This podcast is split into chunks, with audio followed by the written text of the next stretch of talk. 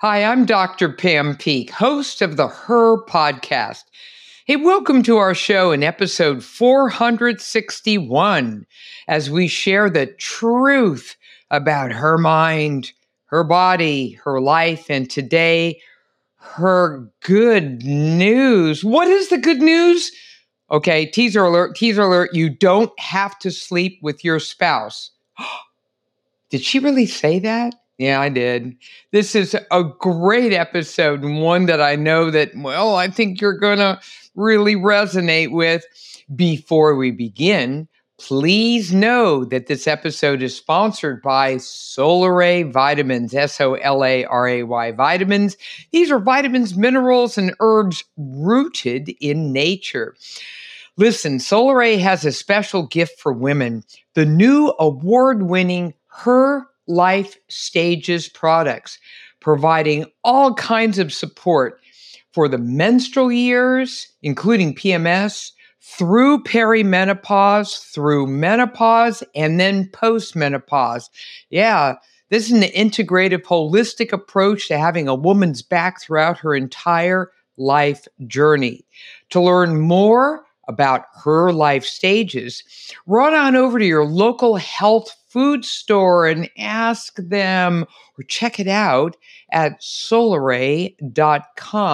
Use promo code HER20 for 20% off on the products. Again, her life stages. Okay, now here's a reminder to click on the iTunes after you see this show, listen to it, enjoy it, because the Her podcast team just loves to hear from you. That's just the honest truth. All right, it's time for Her. Her, the podcast. The naked truth about women. Her mind, her body, her life. It's all about her. How about all of us talk about a little issue that we, mm-hmm, you know, complain about and we're like wondering about, and that is the issue of you're sleeping with your spouse, partner, and there are issues. Should you sleep separately? no, not that. well, listen, we have our wonderful go to columnist from the Wall Street Journal, Elizabeth Bernstein, who's going to tell us all about her column, which was called Good News You Don't Have to Sleep with Your Spouse. Now, just to remind you, Elizabeth Bernstein writes the Bonds on Relationships column for the Wall Street Journal, which explores social psychology and the manifold aspects of human interactions. Oh, Elizabeth, welcome back to the Her podcast. Thanks for having me. All right. Why'd you write this? Come on. Was something going on at home? I need to know. Something's always going on at home, Pam. so, sometimes I get to find the answers I need in my column. So I will pose a question out there. I get to talk to the best experts on topics and get advice from them. And quite often, not all the time, but often they are things that are happening at home. And, and this time it is. Oh, well, well, excuse me. Needless to say, I think this column resonated with just about everyone. So, how about we dive right into it a little bit? So, this is all about getting a good night's sleep. And I think that, you know, it's really interesting when you look at the literature, many times you'll find that couples are paired up as a lark and a night owl. So you'll have someone who kind of blows into bed later at, at nighttime, someone else who's, you know, hitting the sack around 9 p.m. And, you know, is that like making for problems there? That's just the beginning of the nightmare. And then there's the issue of snoring, strange noises, getting up every five minutes to visit the bathroom. I, you know, it, it probably just goes on forever. So we all want to get a good night's sleep you know, here I am wearing my Oura ring, you know, to check out my metrics for all my sleep. So I'm really curious to understand what this growing body of research actually shows. So, what did you find? I talk to sleep experts, people who study this full time and are really knowledgeable about it. Uh, and what they're saying now, and this is a little different than what marriage therapists for years have said, like, oh, once you are done sleeping together, you're done. Like you are on a slippery slope to divorce and or breakup. But now the sleep experts are saying something different. They're saying sleep is so important to everything. It's important to our physical health, our mental health, our productivity, our creativity, everything, our relationships. We don't get along well if we're tired. And so they're saying sleep is so important that we should prioritize it and we should sleep the way we need to to get the good sleep. And then we'll be better in our relationship. And then we'll get together for fun times, not just tossing and turning. And you forgot a big one temperature. Some people like it hot, some people like it cold. It's Oh my gosh. So, one of the best things I ever got, and this was on my husband's recommendation, was something called a BedJet. And, you know, each, you know, we have separate remote beds that are next to each other. We're kind of doing a separate thing, yet we're together. You know, it's it's one of those. And the BedJets control all the temperature. And they now have smart beds and they've got smart mattresses and whatever. And so you can kind of control your own side of the action here because my husband likes it incredibly cold because he's a big muscular guy and i'm sitting there just like wrapped in 16 blankets. It's like no that's not working for me. Temperature is huge. You're absolutely but sleep i'm you know in all seriousness I stay on top of my little Oura metrics here, and um, I look at my REM and my deep sleep, and I'm kind of like OCD about it. It's like, hmm, how did things go last time? And what was my heart rate, and and how's all that going? Because I wanted, I know that during sleep you regenerate, you go through cellular regeneration. You want to optimize that and really good deep sleep does that. So let's kind of, you know, fly off that for a minute. So you spoke to sleep experts and they said sleep is just absolutely hands down a major health priority. Exactly. You know, it's a major, major health priority. Like you're saying, it, it is going to rejuvenate and recharge us. And th- they're also looking at our poor performance if we don't sleep well, performance in our jobs, as I mentioned, performance in our relationships. We're not our best person when we're sleep deprived. And so that's the slippery slope right there. Lack of sleep like leads to so many more escalating problems. It's diminishing returns after that. Mm. So that's why they're saying like we really need to prioritize sleep. And look, for many people I think it's hard enough to sleep without someone tossing and turning and snoring and who needs it, you know, freezing or cold or hot or like it's hard enough without like a lump next to you. making all this noise all night. Well, you know, and then when we talk about women, this is the her podcast. When women are going through perimenopause and menopause, rutro, you know, now we have hot flashes which, you know, I'm just going to share with you don't stop at 5 p.m. they kind of like to go 24 7 randomly and completely upsetting and impairing the sleep. And of course, then we got the fans going and all this craziness happening. Actually, it also affects men too. I just published a, an article in Nature about this, about prostate cancer. So, when guys are undergoing that kind of medical therapy, it throws them into hot flashes, believe it or not, because you're driving down testosterone. Now the guys are out there with the fans and the and the rotten sleep and the rest of it. And it's just sort of a chaotic mess in the bedroom. Let's talk about a couple. You brought up, I love this couple, Mark and Paula White. Tell us a little bit about them. So they've been married, you know, three decades. They've uh, have a very nice marriage, and they they've been sleeping apart for much of that time in separate bedrooms. And the reason is when they did sleep together for the first, very first few years of their marriage, all sorts of things happened. I mean, one night he rolled over and like slammed her in the face, you know, accidentally with the back of his hand, like his fist. And, you know, she's yanking the covers, screaming, like, get out, this isn't working. And it was just nonstop hustling, they said, and no one could sleep. One was a night owl, one was a early bird. No one could sleep. And so finally they themselves decided and they did it gradually, but they're going to sleep apart. And honestly, I talked to so many people in my column. This was one happy couple. I can sometimes you can tell. And they were joyful. so possibly because they're getting enough sleep. Well, you know, people are, you know, I just want to share that if you haven't had enough sleep, you're not a nice person in the morning. I'm just, you know, being totally frank with you.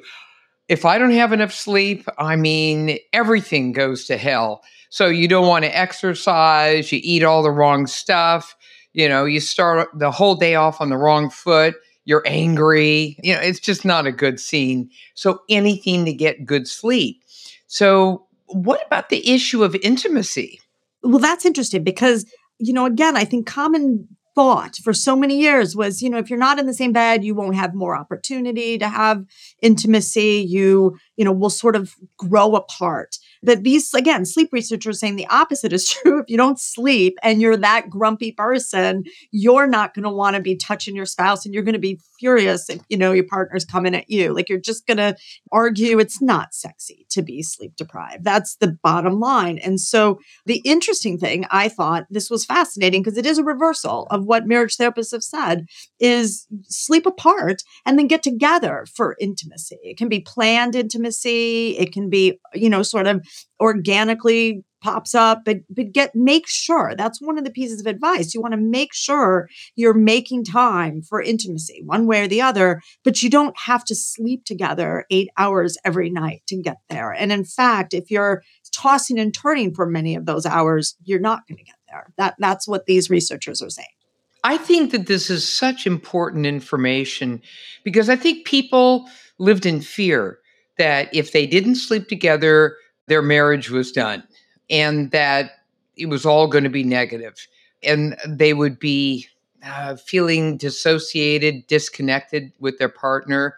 And as it turns out, according to what you're telling us, that's not the truth. And actually, what I kind of like about what you're saying too is that a lot of people in general don't plan their intimacy very well. It just sort of they riff and you know whatever happens happens and listen after 3 decades of being together, I mean, come on.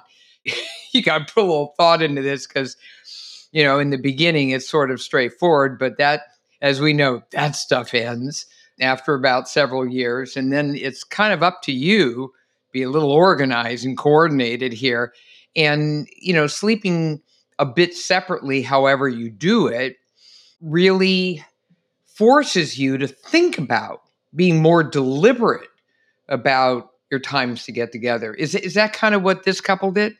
That is what this couple did. And, you know, there is, you know, the saying, absence makes the heart grow fonder. And so when you aren't pushing the person, poking them, waking them so they stop snoring when when that aggravation and sort of resentment goes away a nice feelings for your partner come up but also that's exactly what they're saying. If we can separate to sleep to actually sleep and then be more intentional about our intimacy which we probably do need to do anyway if we've been together a long time we're going to be better off because cranky people don't really connect that well. Well slept people who are happy when they wake up and make a plan to get together and be intimate are going to be better off. That is exactly what they're saying. So I love the fact that Paula is a night owl and she likes, you know, keeping that TV on even when she's asleep. I've always been fascinated with people who do that.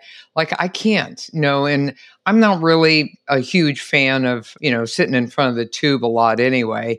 And meanwhile, Mark's sitting there and you wrote that he keeps a fan running at the foot of the bed and he and he very happily wakes up at three in the morning like whoa uh, i mean talk about two separate lives but i mean that's just that's normal.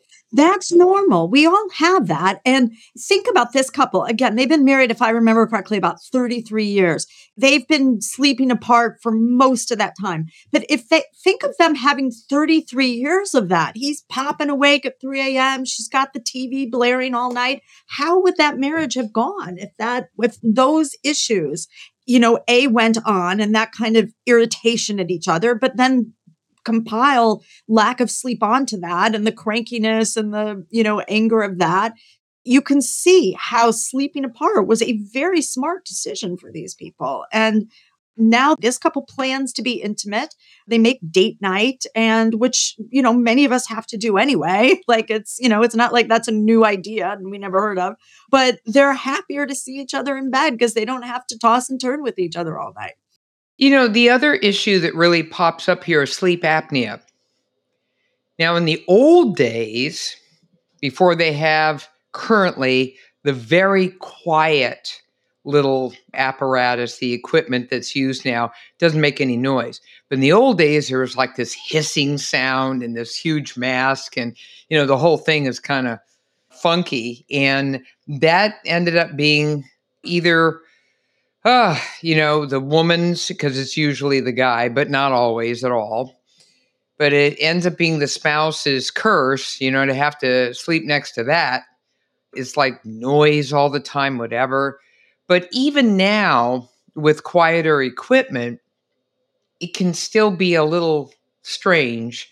I think that that's also maybe a reason why some people sleep separately so that the person who has the sleep apnea can optimize their sleep and then the other person doesn't have to be part of all the noise about getting everything on and you know all the rest of it i mean did you stumble on that Exactly. I think a lot of couples talk about that. And this couple, in fact, had dealt with that. Like the mask, the man was wearing a mask and it was popping and it was hissing. And the wife, you know, she can do that exact hissing noise. Like she knows exactly what that is. So if the person who is not wearing the mask is annoyed and kept awake by the noise of the machine and they're constantly trying to like poke at the person wearing the mask to adjust it. This is you can see how this is not sleep for anybody. And then there's um as i understand it there's air that forcibly blows out of those masks. So, like, it's just not optimal for either person. But it can be very scary to say, I'm going to sleep apart. I think that that is another thing I heard of. It's, it's very scary to say that. You know, what am I saying about my marriage? You know, there's a lot of sort of societal expectation that couples sleep together. Like, you know, that's the way it is. If you were a good spouse, you'd sleep next to me, even though I have that hissy, mask going and God knows what else is going on. I think that there's like a major guilt, shame, blame, guilt thing going on in people's minds. And I think you're absolutely correct. So people just sort of suck it up and say, oh, well, this is my. Is the price I pay and whatever, instead of saying, well, wait a minute now, let's just take a breath.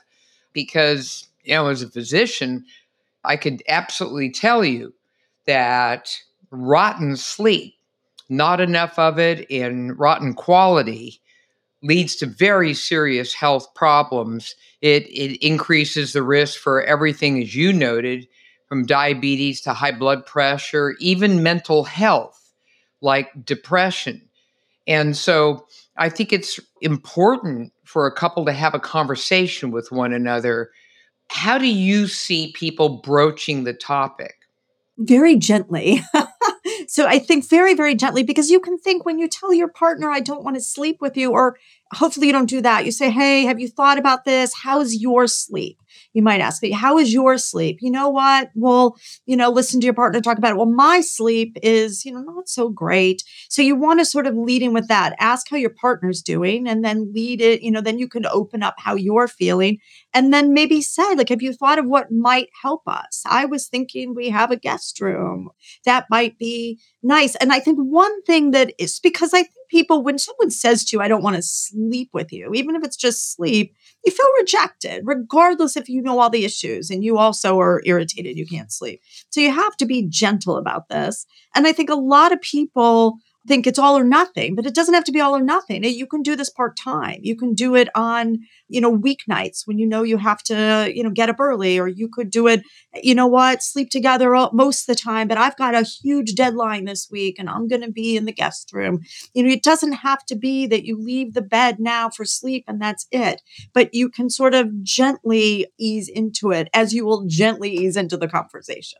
And you said something about using the word I instead of you. What do you mean by that? I give this advice, I feel like in every column, I words. We want to say, I feel. We don't want to say, you snore, you're a pillow hog, and you sweat all night. Like, and which is another one with men who are overly heated. So you don't want to say that. You want to say, I, you know, I'm having trouble with my sleep, and I've noticed I like it colder, whatever it is, but always I words over you words because that takes away the accusatory part of this. That's very, very important. It also means that you own it. You're just being frank and approach it with great love. I always start with like affirmations or something. And you're actually right. You know, talk to someone not when they're exhausted and beaten up, but talk to them when it appears that they're much more willing to deal with it. You know, a lot of times, I know a lot of my colleagues have done this.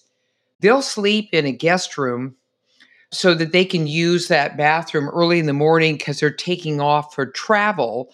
And if they're in the main room, then they're going to make all kinds of noise and wake up their partner.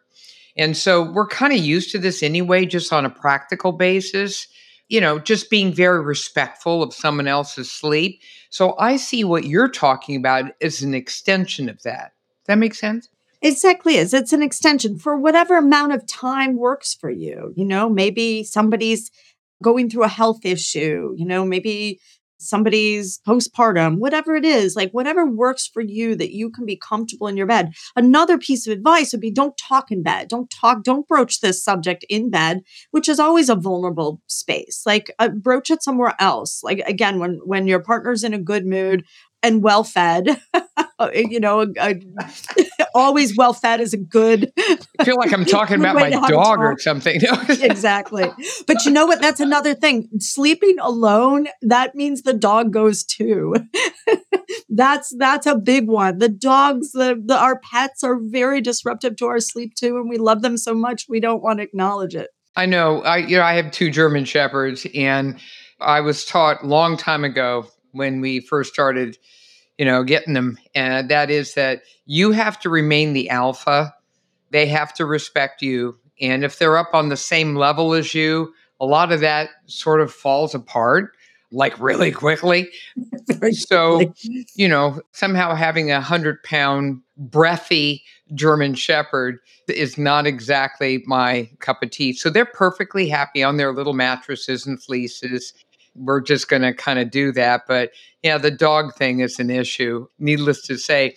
The other thing that you brought up, which I just love, is something that this couple did.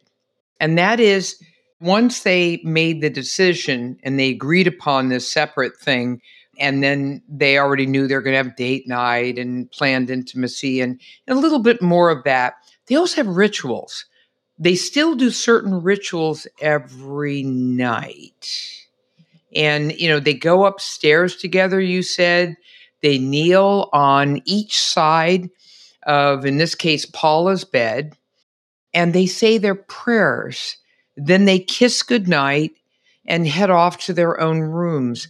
I think that that's so cool. Why is that so important? I loved that because here's a couple. First of all, the researchers will say what's very important is to spend time together in bed. It just doesn't have to be sleep time. It doesn't necessarily have to be intimacy time, too. You can read side by side, you can cuddle, you can watch movies, which this couple does. I love what they're doing because I think by praying together, they're bringing that temperature way down. They're like, they're slowing things way down and they're spending some like significant almost mental time together and and it's a real connection. It's very private what they're doing and they're doing it together. It's almost another form of intimacy to pray together. But also they're creating this ritual where again they've slowed their whole day down and they're they're sort of bringing it to a point and they're connecting right there. Last thing they do before they go to sleep they're not yanking the pillows and the covers and arguing and you know about the temperature and poking each other to stop snoring. They're praying together and they're that's so intimate. And then they're giving each other a hug and a kiss and then they're going off for their sleep. And it sounds frankly blissful so I can really see why they were ha- they're happy. I think rituals are so critical in any relationship, quite frankly, but especially in a partner relationship. Because I think, you know, as you and I have talked about, and you've said this so many times in your superb column, communication is the glue if communication isn't happening, I mean, you don't have a relationship. And quite frankly, it's true of friendships and whatever else too. But part of communication is not just words, but actions and rituals that kind of glue everything together and kind of give you that sense of, well, to the, your point in your column, bonding. You know, you're bonding with someone when you're praying with them you know, when you kiss them goodnight. This is so terribly important. How many people do we know who don't have that? They just sort of they kind of cohabitate and they don't really have that glue. They sort of tolerate each other's existence to a certain degree, or there's something missing there. I mean, I remember just the other day, it was like really weird. We went out to dinner and sure to form, there's that couple that shows up that barely talks to each other. And of course, nowadays, like potentially one person's head's in a device. And I'm wondering, what kind of relationship is that? I don't know. What do you think? It's frightening. I can't tell you how many times I hear people, either people I know, friends, acquaintances, people I'm interviewing, say, well, we're just roommates. We're good roommates. They'll say it that way. Well, we're good roommates. You know, oh, well, you know, are you still intimate? Well, no, but but we're good roommates. And I think that that is somehow in people's minds like almost an okay bar. But I we should want more out of our relationships and the communication there is absolutely key. And we we forget to talk on the phones. Don't even get me started. Like I cannot it's my biggest pet peeve. Everybody's head in a phone, like it like blows my mind. But we're it's hard. These are addicting devices. It's so hard, but we can start there and put them down. And then what would we fill that space with if we weren't staring at our phones, like if we were talking to each other or, you know, again, this couple, they're cuddling on the couch. They're intentionally doing this. They're, you know, sometimes going to her room and watching a movie and then praying and hugging and kissing goodnight and leaving. You know, the one husband leaves and goes to his room. They're doing this with such intention. And, and that really gets to it. If we can go into our relationships with a little more intention, that would be very helpful. All right. So I got to say, the frosting on the cake was when you reported that Paula, you know, after they've had their little whatever, they were watching TV or maybe they had dinner, whatever. As she said, I'll leave the red light on for you tonight. She's got some kind of light outside the room. I'm just, you know, I'm like, I'm dying here part of it is it's adorable. It's you know? adorable. This is a middle-aged couple. Like they're all of us, you know. I like just think it's the best. You it's know, adorable. She's she's you know using it as you know it's just a phrase like I'll leave the red light on, honey. Like and she's using it as her little flirty phrase. Like it reminds me also separately in another column during the pandemic, I wrote about how everybody felt too schlubby to have sex, and they were just nobody felt like they were at their best. Nobody wanted anybody to touch them or see them or anything. And I interviewed a couple there, and they were a younger couple.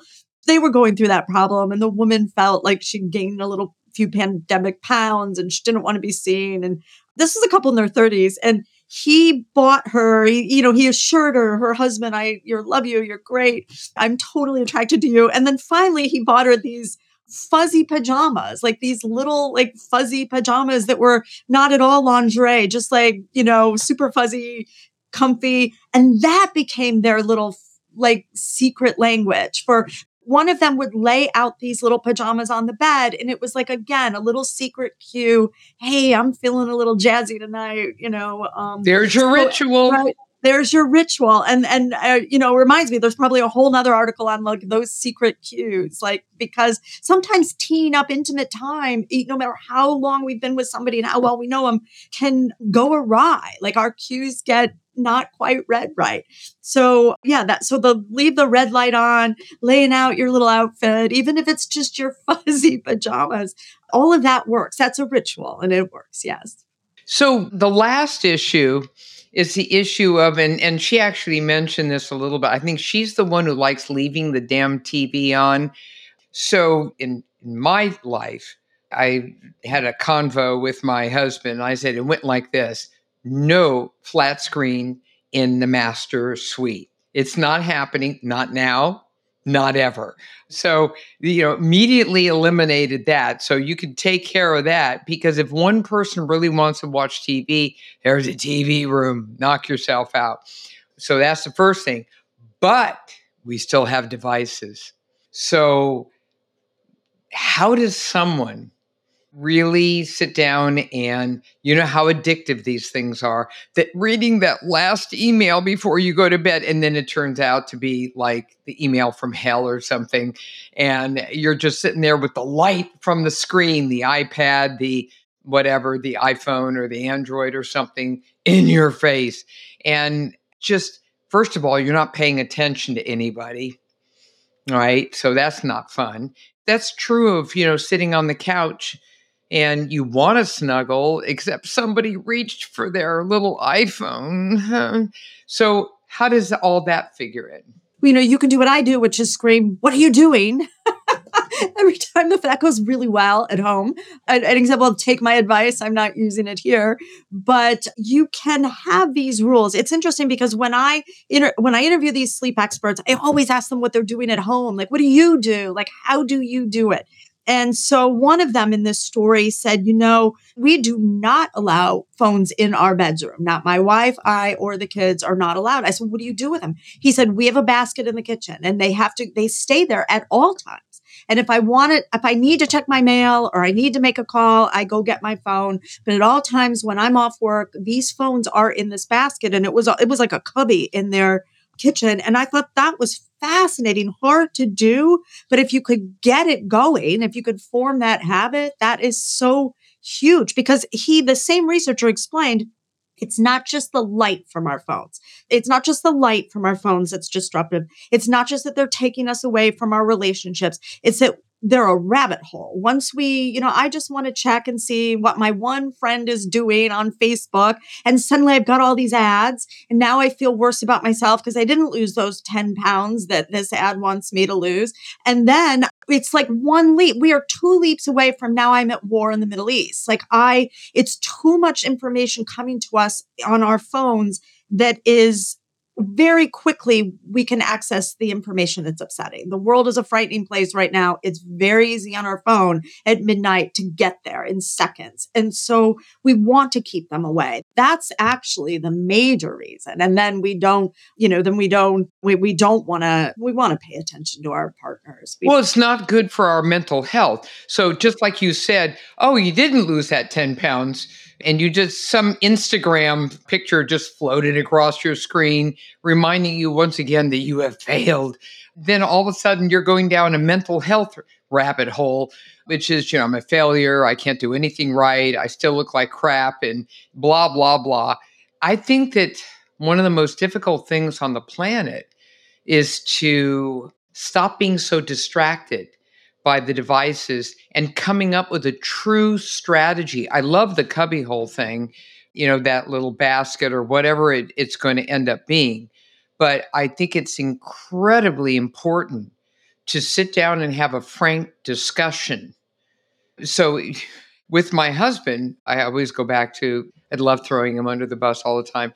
It's just a wifely thing. So, what I taught him was, you know, if while I'm talking to him, he picks up his iPhone, okay, I stop talking. Okay, it's like teaching a dog how not to bark. And you just you have to keep doing that. So suddenly there's dead quiet and I'm staring at him. I'm waiting any old day now. And then eventually he realizes he got the period of quiet got shorter and shorter as it suddenly kept kicking in. He learned. You know, it's a guy, so it takes a while. Okay. All right, guys out there. I'm so sorry, but I, I threw you all under the bus on that one. But you know, it after a while, and until finally all it took was for me to, you know, give him that look because if he was eyeballing his iPhone, I was already on it. You know, no, you will not do that. And then, you know, we really reflectively listened to one another. You have a quality conversation. I don't understand for the life of me how anybody could talk to someone else or try to anyway and constantly pick your phone up. And oh no, I just had to check this real quick. No, okay, that that sucker's down.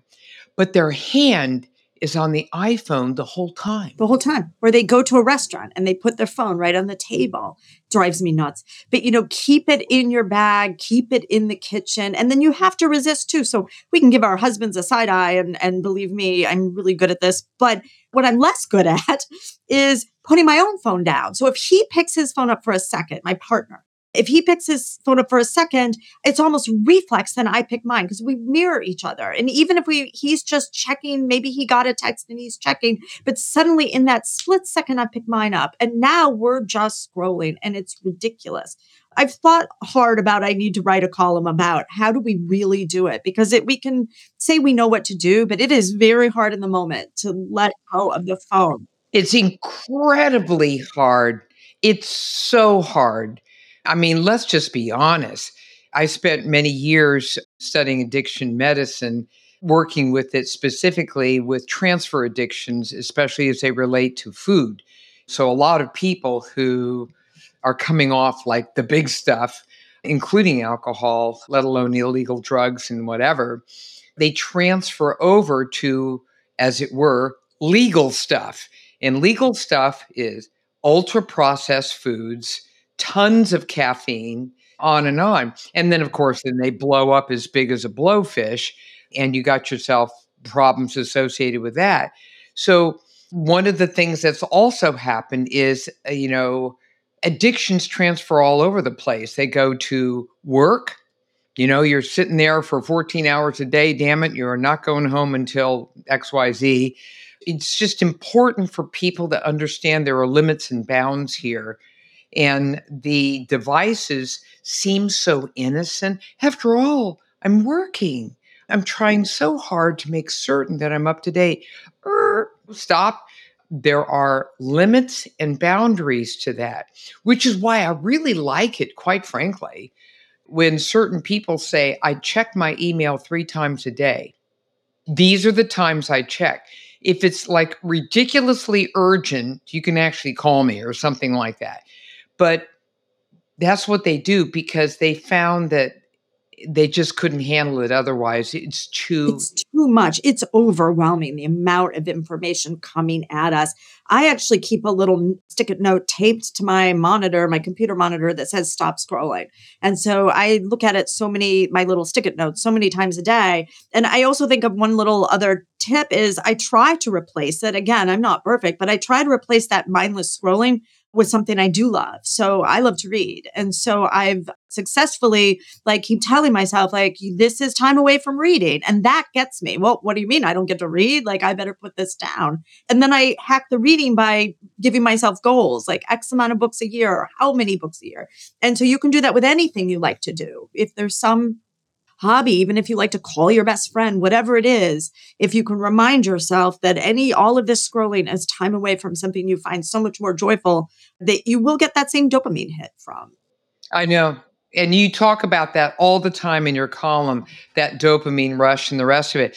So, as we wrap this up, so what we're talking about is we're giving you permission to sleep separately, but with the caveat that you have to have a conversation, a gentle one, with your partner about how this could actually look, that you could actually do some trial and error. That's something you called the part time thing, and also just a trial. You know, like what's it really feel like? And to have a good night's sleep and and continue the conversation, the communication about what's really going on here and then be really honest about all the practicalities involved, like get the TV out of the damn bedroom, right? So, as we wrap this up, I think it's really important to have a gentle conversation about what we're actually doing here with your partner. Just be honest and be authentic. That's all you have to do. And then look at the practicality involved. The TV in the bedroom, probably not a great idea. How about those digital devices and all the rest of it? So, I love the fact that we now have options with our partner. And Elizabeth, your column really nailed it. Give us one last nugget before we call it a day. I think the one last nugget is to just be more intentional about your time together. So you don't want to separate, have a great conversation, agree to, you know, sleep apart and then never see each other. So it would be to then maximize that time together that you do have together. When we're asleep isn't our optimal time together, but before bed, in the evening, weekends, whatever time we do have together, try to make that more special. I love that, Elizabeth. And I want to thank you so much for once again being on the Her podcast. This has just been such a great show. Everyone out there, hop on over to iTunes to rate and review this terrific episode because we love your feedback. And here's another shout out to our sponsor, Solaray. We're talking about vitamins, minerals, and herbs rooted in nature. Remember their new award winning Her Life Stages products. To learn more, come on over to your local health food store or check it out on solaray.com and use promo code HER20 for 20% off on the Her Life Stages. This has been such an amazing Her podcast. I'm Dr. Pam Peeke, your host, and I want to thank each and every one of you for listening in and being such an important part of our Her podcast community. Pop on over to drpeeke.com to learn more about my work and social media. Join me every single week for another Her podcast where you're going to hear from extraordinary, entertaining, and engaging thought leaders like Elizabeth Bernstein of the Wall Street Journal as we share our mutual wit and wisdom for you to enjoy. Thanks so much, and remember that your time in this world may be limited, but the things you can do with that time are not. So get on out there and seize the day. Have a great one.